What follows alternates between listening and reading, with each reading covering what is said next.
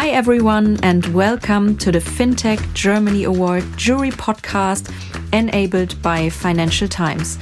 I am Alexandra, your host today, and we will provide you with the insights on the award, our jury members, and latest trends in the industry. I am sitting in Frankfurt today with Hans Mantell from FRED. Hans, happy to have you here today. Hi, Alex. Well, it's great to be here. Thank you so much for the invitation. How are you today? Well, pretty good. It's a Monday, a bit overcast, so right time to, to sit in the studio. Perfect. And um, I would like the listeners and our audience, of course, to get to know you a little better. So give us a short intro of your background, um, of your profession, and what are you currently working on and what are you doing? Well, I'm actually a kind of a techie guy. You know, IT technology has always fascinated me. So I started programming at the age of 13 and uh, sold my first modem at 14. In the pre-internet era, that was really exciting, an adventure. And uh, well, I thought I should be working in technology, do something with computers. At the end, it all turned up to be different. But, uh, well, right now I'm obviously working in headhunting. FRED Executive Search is the company I co founded, and we are focused on finance, real estate, and digital. In the meanwhile, I'm working since 2000 in headhunting, always with a focus on technology, but my domains are pretty much financial and professional services. And where are you from uh, personally? I'm a real Frankfurter, born and raised in Frankfurt, and uh, well, most stayed most of the time here. Okay, for such an international city, that's uh... it's quite uncommon, I know. Yeah, as uh, most of the people working in Frankfurt are not from Frankfurt, so it's kind of be exotic being a Frankfurter. Absolutely, mm. but it's good to have you here today. And um, was headhunting always your profession. So, how did that come? How did you end up in headhunting or in recruiting? Maybe you give us a little more details on that. Yeah, if you have asked me 30 years ago, I, well, I would say no way I would be in headhunting, but uh, it was kind of a sidestep in 2000. Before that, I was more active in technology. I was a technology consultant. I was producing music and also video clips based on CGI, computer graphics, which was uh, quite fun and also exciting.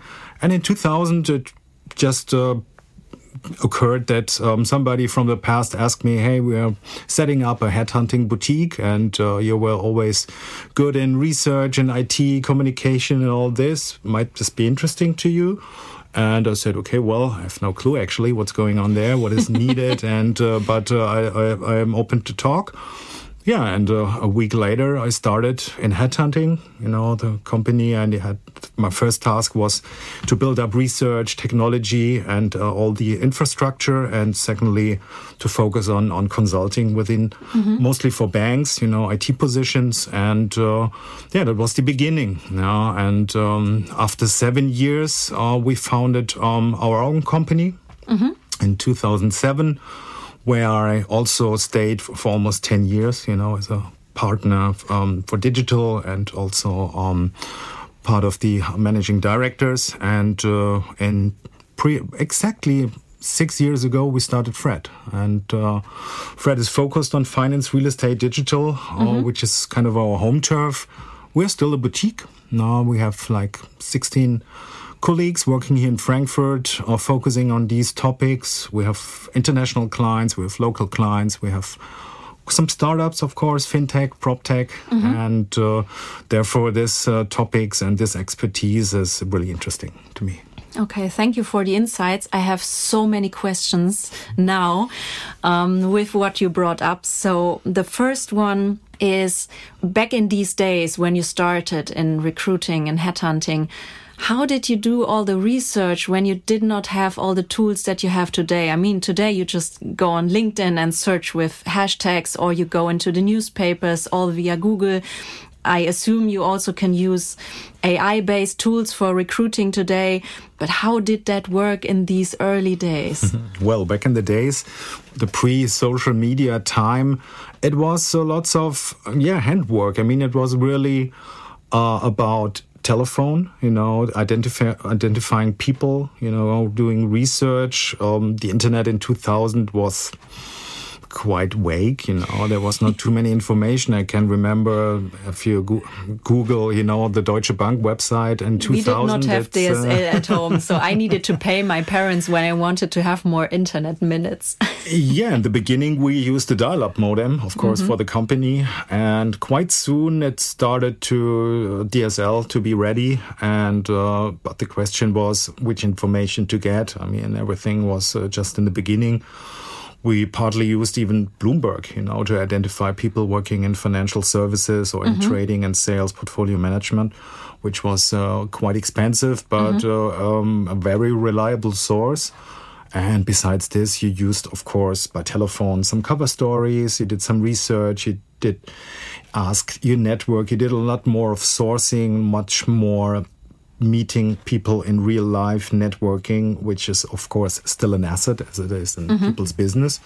But back then, we had quite a big team, you know, focusing on identification and research. Um, so most of the work has already been done, you know, before the consultant approaches the candidate. Mm-hmm. So it was a much more integral and important part of headhunting is just um, revealing the right candidates and uh, gathering this information. Okay, that's uh, really, really interesting to hear. And uh, as I just said, I have some more questions. Um, well, go ahead. and uh, the interesting thing is, we are a podcast from the jury, um, from our uh, insights, with our perspectives. And of course, we want to get more insights for our audience. That could be startups, that could be also um, people that search for jobs, but also companies that search for the right people. So I'm really glad to have you here today with that expertise. And I could think that with what you are doing and with what you have seen, combining the jury part, the startups that we are seeing on these lists each year, and with your background from the very early days of recruiting and headhunting, and now with all the technology that is arising, that is also transforming your job, that this is quite an interesting package now, and that you have a lot of insights in an area where currently everyone is struggling. Let's go into buzzwords a little bit. Mm -hmm. um, the war for talents. What do you currently see there? And is there anything that, in your view, a lot of companies or even the startups, whoever is recruiting out there, what they are currently missing? What tips would you give them to to hire the right people at the moment. Hmm. Okay, that's a lot, lots of questions. Um, we have I... time, and but I would think that uh, this is uh, something that a lot of people want to know from you. Mm. Well, War for Talent is actually not so new. I think it uh, popped up in the early 2000. Um, interestingly, we we just had um, or it was like in two, 2017, I had an article about war for talent, you know, within IT, technology, digital, and uh, what's going on there, what are doing corporates wrong, or why they're not getting the right talent, you know, mm -hmm. on mm-hmm. board. I think this didn't change pretty much in the meantime but there's still a war ongoing, of course. You know, the best talent um, needs to be attracted by the companies, and it's not always um, a matter of salary.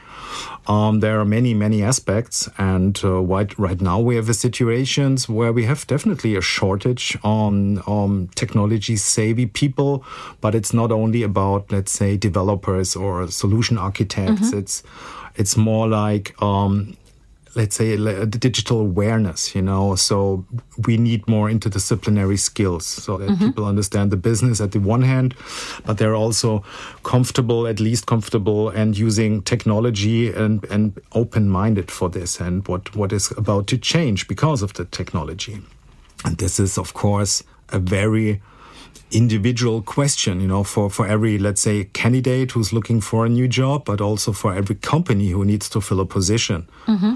Having said this, that means that uh, attracting talent, um, this encompasses many aspects. It's the salary, of course, yeah, and it's the purpose of the work. It's culture, yeah, corporate culture. and some other aspects. Mm-hmm. But uh, if you manage to align these different aspects, you can attract probably more talent than if you're just uh, posting plain vanilla jobs. And besides this, you also raised the questions of the tools, the artificial intelligence, the bots, and all this, you know, of, of searching, finding the right people there's a little bit of a rat race, you know. If everybody's using this technology, everyone, every member on LinkedIn just gets 10 or 20 mails more a day into his inbox um, on top of those you're already receiving. But uh, this is not the actually the solution because it's just more an overbroking the market, but uh, doesn't really mm, give the, the the right results. I would say. You just talked also about uh, salaries, not the only thing that is interesting for the candidates? Are there any other benefits that you see candidates mm. um, require more and more? Well, the most um, obvious asset or the possibility to, to work remotely is, uh, of course, one, um, meaning that you have, let's say, a split, you know, between being at the office, connecting with with your peers, or maintaining projects with all these stakeholders and so on. And the other hand, um, being at home, focusing being concentrated on your work, and uh, it, it's not necessary to go to the office just to see everybody else is at the at the home office, and you're doing the same thing. Let's say like virtual. the Zoom calls. All, yeah, you're going to the office to make the Zoom call there. That's pretty yeah, ridiculous. That's useless, yeah. And uh, this is of course something that needs to be avoided for the future. And so we need some more governance as well. The management needs to set better guidances now for managing partly remote teams as to say to them, please use your time when you are coming to the office physically to do stuff that you cannot do via Zoom mm. or uh, like workshops or ideation or to foster the team culture more because what I have experienced as well and also heard from networks is more and more that the people are told come to the office, but it's accepted that they are just doing Zoom meetings all day. And then, of course, everyone does not see the purpose behind coming to the office. And also, the culture is not improving. Well, this downside is pretty obvious. Um, actually, should be in everybody's interest, especially as a manager, you know, to to just schedule your days or your weeks uh, to to keep an, an, eye on this. On the other hand, it of course needs to be orchestrated, or because you don't have um, pretty much impact if some peers are in the office today or even not. I mean, it's something that needs to be organized either by the team or by the mm -hmm. superiors or as a general management rule or a corporate guidance, let's say like this. Uh, but this is important because people just don't see the benefit of, of traveling back in the office without any real impact. And uh, the other aspect is, of course, not only the communication or being much more inspired. Um, that is also a matter of culture. And culture is very important. It's as important, of course, as the flexibility in your work, and also, I would say, as important as the salary. And uh, of course, there's one saying you know, culture is eating strategy for breakfast. Yeah, I've so, heard that. Now you have that one, and uh, therefore you need to um, to orchestrate from by the management um, an environment, you know, in, in terms of culture that people are willing to come to the office to mm-hmm. share, mm -hmm. to speak with with each other, and uh, this cannot be just enforced, you know, mm-hmm. like a top down approach, you know, everybody's coming to the office and what to do. So uh, after these two years of, uh, of Corona and uh, when people getting used uh, to their remote work or sitting at home and doing their jobs as effectively as, as if they were in the office, it, it needs stronger arguments, you know, just uh, by, by decision to return to the office and say, okay, what for? This is not the purpose that mm-hmm. people expect. And and this is not only, let's say, a matter of Gen Z or the younger generation. Everybody mm-hmm. is uh, enjoying, you know, this flexibility usually, and therefore it has to be, um, yeah, uh, let's say a, a, a, rule set or, or a govern- governance mm-hmm. by, by the respective corporates. Okay, on that, I have um, another interesting question. As your company is also I would say similar to the startups that we have on the lists at the FinTech Germany Award. How do you manage it in your company to foster a good working culture and how do you cope with partly remote teams? What are you doing on that area? Well, as we're a boutique, you know, small and specialized, um, we don't have such logistics or such a big workforce, which makes it, of course, harder. Like know? many of our uh, listeners from the startups, maybe as well. They are yeah, of course, in, in a similar company size. No, we, we try to, to generate an environment that is attracting people at, at the end. You know, they need to be happy being in the office. They need to have the feeling that it is more, let's say, constructive or it's just beneficial to the work, yeah, being in the office. And uh, most of them enjoy pretty much. So our even if we offer the possibility of, of working remotely, most of them are in the office. Uh, for, for example, me, I'm just being more efficient and, and just uh, just like working in the office. Besides this, of course, we have a really nice office, I have to say, mm-hmm. and we also have a complete open space culture. Mm-hmm. So there's no single room or corner offices or something like this. The only rooms which can be uh, closed or it's meeting with the rooms. candidates. And if yeah. you have interviews mm-hmm. or video calls when you really need to focus, but and when you need to have something confidential maybe going on. Sometimes it might be confidential. When when you well. are hiring the next CEO of any uh, um, well-known bank, maybe. yeah. yeah, then of course it uh, should be discretion. It's the first rule in our business anyway. But of course, within the company, you don't have this, let's say, barriers unnecessarily. I mean, I know of many other competitors, uh, they handle it a little bit differently, but it's okay.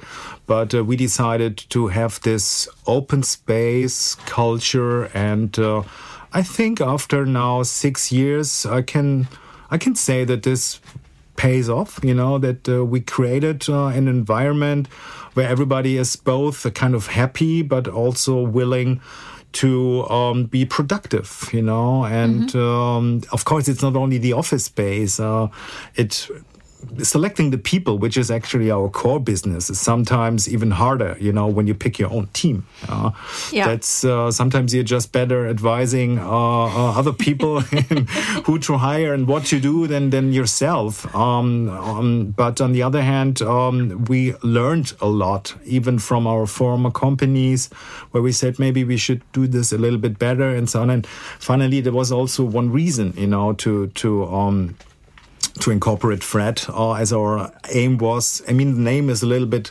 fresher. It's uh, just pointing out that we want to do it maybe differently, but still maintaining a high level of quality and service level. Um, but we also want to have some fun, you know, during work. And I think this is not uh, excluding each other. And that your company is well positioned and with a very good reputation is also reflected by the fact that you are now one of the sponsors of the FinTech Germany Award. So glad to hear that. let's let's come to the FinTech Germany Award. The deadline is approaching. Yeah, Thursday. Are you done yet? Mm, almost. Almost. Okay. So then I need to speed up a little bit. Um, I, I like to have the pressure on the very last second. I must admit. Yeah, this is uh, something that's quite familiar to me too. Sometimes uh, it uh, raises uh, efficiency, but sometimes I wish I would have started earlier. But uh, yeah, as always, it's like it is. Huh? Yeah. What motivates you to be one of the jury members and to look at all these fintechs. I mean, it's really a lot. Um, for me, it has been some sleepless nights in the past because the deadlines were much tighter somehow. Um, this year we had some more time, luckily. So you're finished? Not yet. Um, sorry. uh, I needed to prepare the, the session for today with you. Okay. Taken. No, but um, what's your motivation to be on the jury?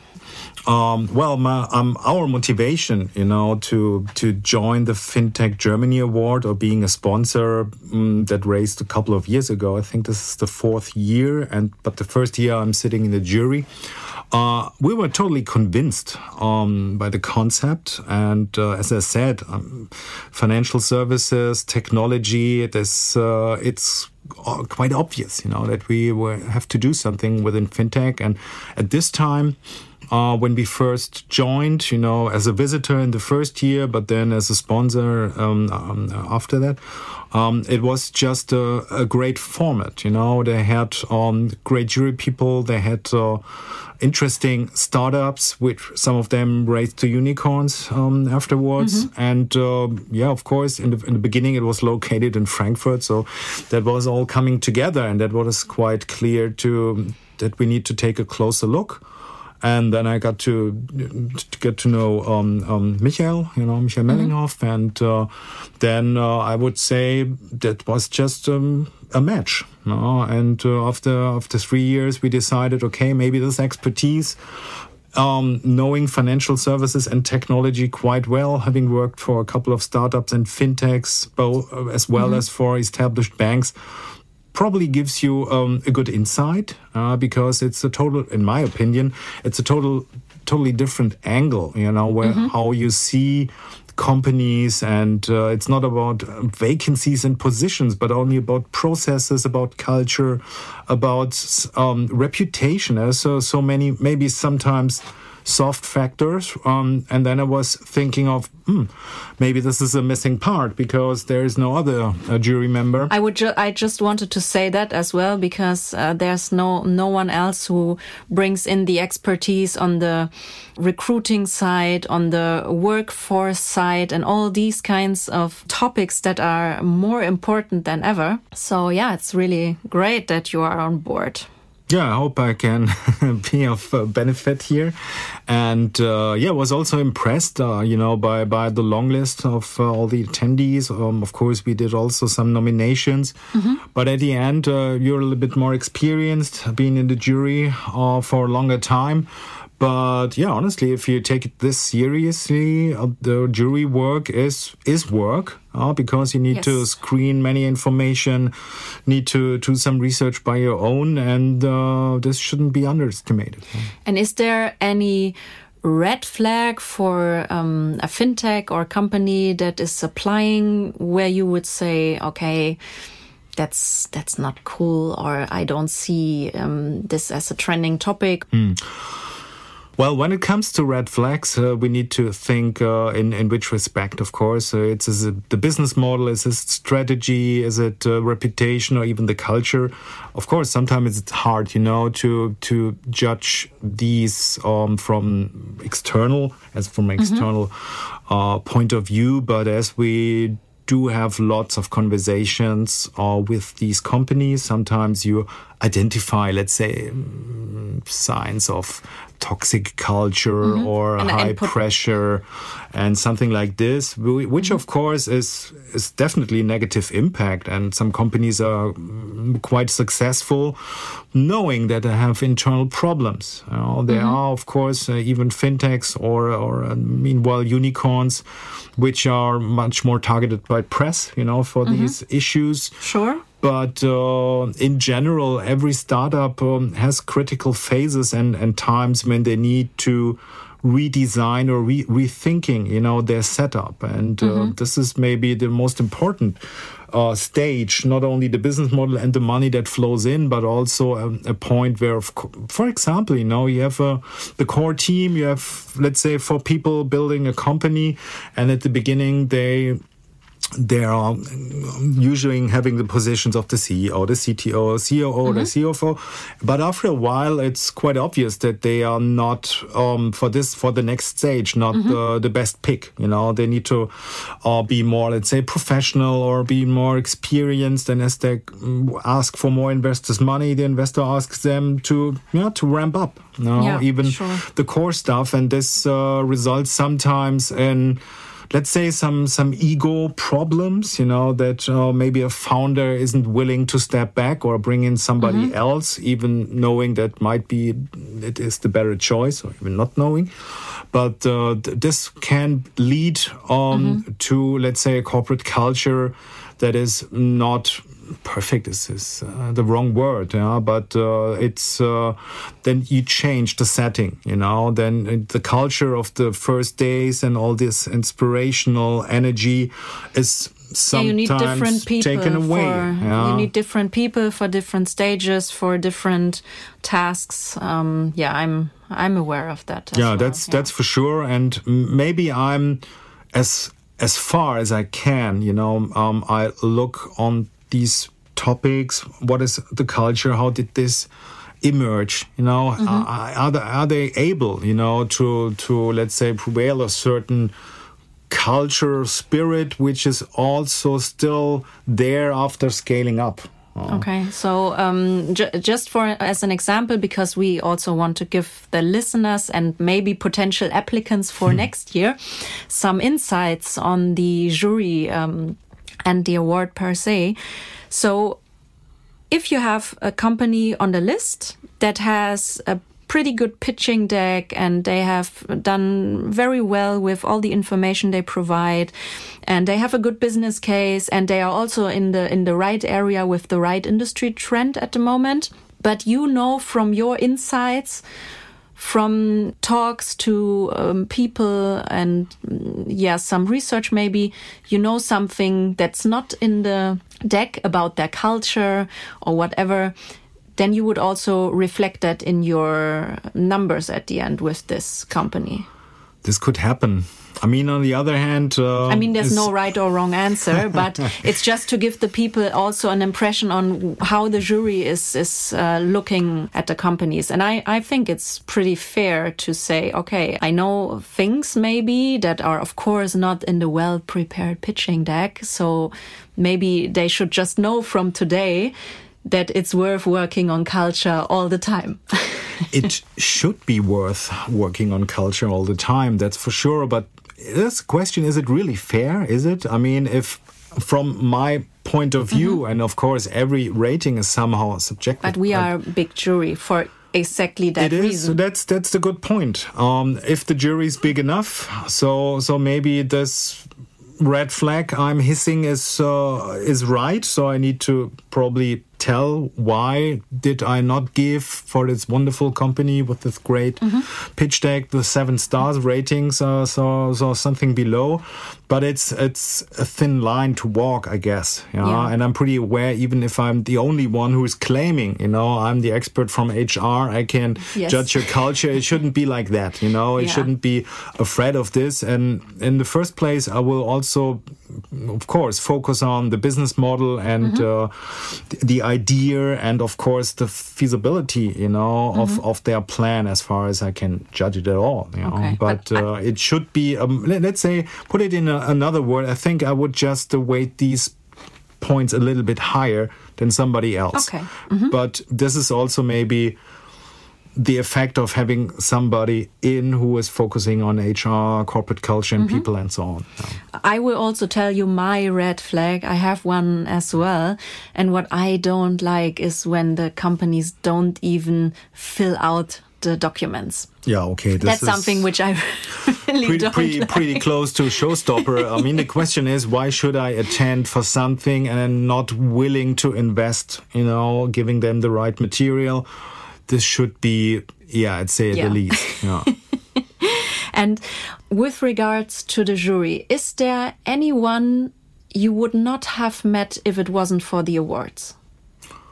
I mean, well, it's a great jury and it uh, has been growing recently. Um, some of the people I know, some are just by name. Um, of course, there are a couple of people I probably wouldn't get to know easily. Um, unlike I would go to pitch pitch them, you know, for for your services, uh, for, for our headhunting uh, services, yes. um, and and therefore, of course, it's as it is um, my core business in this respect. Um, it's also very interesting to get to know these people, and uh, secondly, of course, to get them better than having met them at the fair talking for five minutes. I mean, this jury meeting and uh, this uh, the the whole um, discussion It's very has- intense. Yeah, it is intense, and uh, that reveals a, lot, a lot more facets of the people than you usually see when you just meet and greet them. And So- even more now with the podcast. Probably, yeah. I have also one question from our audience because we also want to invite our audience to ask questions. And uh, of course, the audience wants to know from you as a specialist in recruiting what do you think about workation? Yeah, workation, interesting aspect. I mean, honestly, none of our candidates have really asked for workation. What they're usually asking for is the flexibility of, of working. And okay, sometimes they ask, um, what if I am four weeks in Spain this summer? Can I do two weeks of vacation? Uh, Okay. This is maybe just a little um, aspect. Um, it's not that important for our clients or candidates. Uh, Is that at maybe a typical is that maybe a typical German thing? Do you see that in other countries this is more of a topic? Might be, you know, Okay. as we are focusing mostly on the German-speaking market, it's uh, it's not such a big deal. We have sometimes, it's more the ex- extreme, you know. Sometimes you have candidates that say, "Okay, I'd like to work 100% remote," or if I work for this company um, right now, I'm yeah, indeed working in Spain. Can I do this there as well? Um, it is sometimes more a legal or insurance issue, Yeah, you know, this yeah. workation thing, that just to say, yeah, of course, go ahead and uh, see you in two months or something. Um, it's quite rare, um, unless you take a look at the developers. You know, they have a little bit more flexibility, and uh, yeah, some of them they wouldn't wouldn't even consider a new job if it wasn't fully remote or Okay. in this aspect in workation because they're just uh, sitting somewhere on the beach anyway. But this this has always been the case in particularly that scene with the developers. So um, that's yeah, more common. Okay. Well, what we see, it's it's not such a big issue. Okay. And we have one more category. In our last episode, uh, we asked the question for the next podcast guest and the person, which was Merdat, he didn't know who's coming up next. So the question of Merdat was, what advice would you give the organizers of the FinTech Germany Award to get it to the next level and to scale up a little more to make it more attractive for international applicants as well? Interesting question. I mean, I don't think uh, Michael doesn't need uh, that much advice, you know, but uh, yeah, he's doing a pretty good in, job. in the past, I mean, um, it was also um, a quality criteria that this uh, event is not that huge, meaning there Mm-hmm. are two or three hundred people. Really, everybody who's joining this is really into it, is interested, and therefore the networking quality is really Mm-hmm. high. So if you say bringing it to the next level means scaling, okay, needs to be discussed, but surely we can scale this event maybe to 400 or 500 uh, participants without, uh, let's say, watering the quality.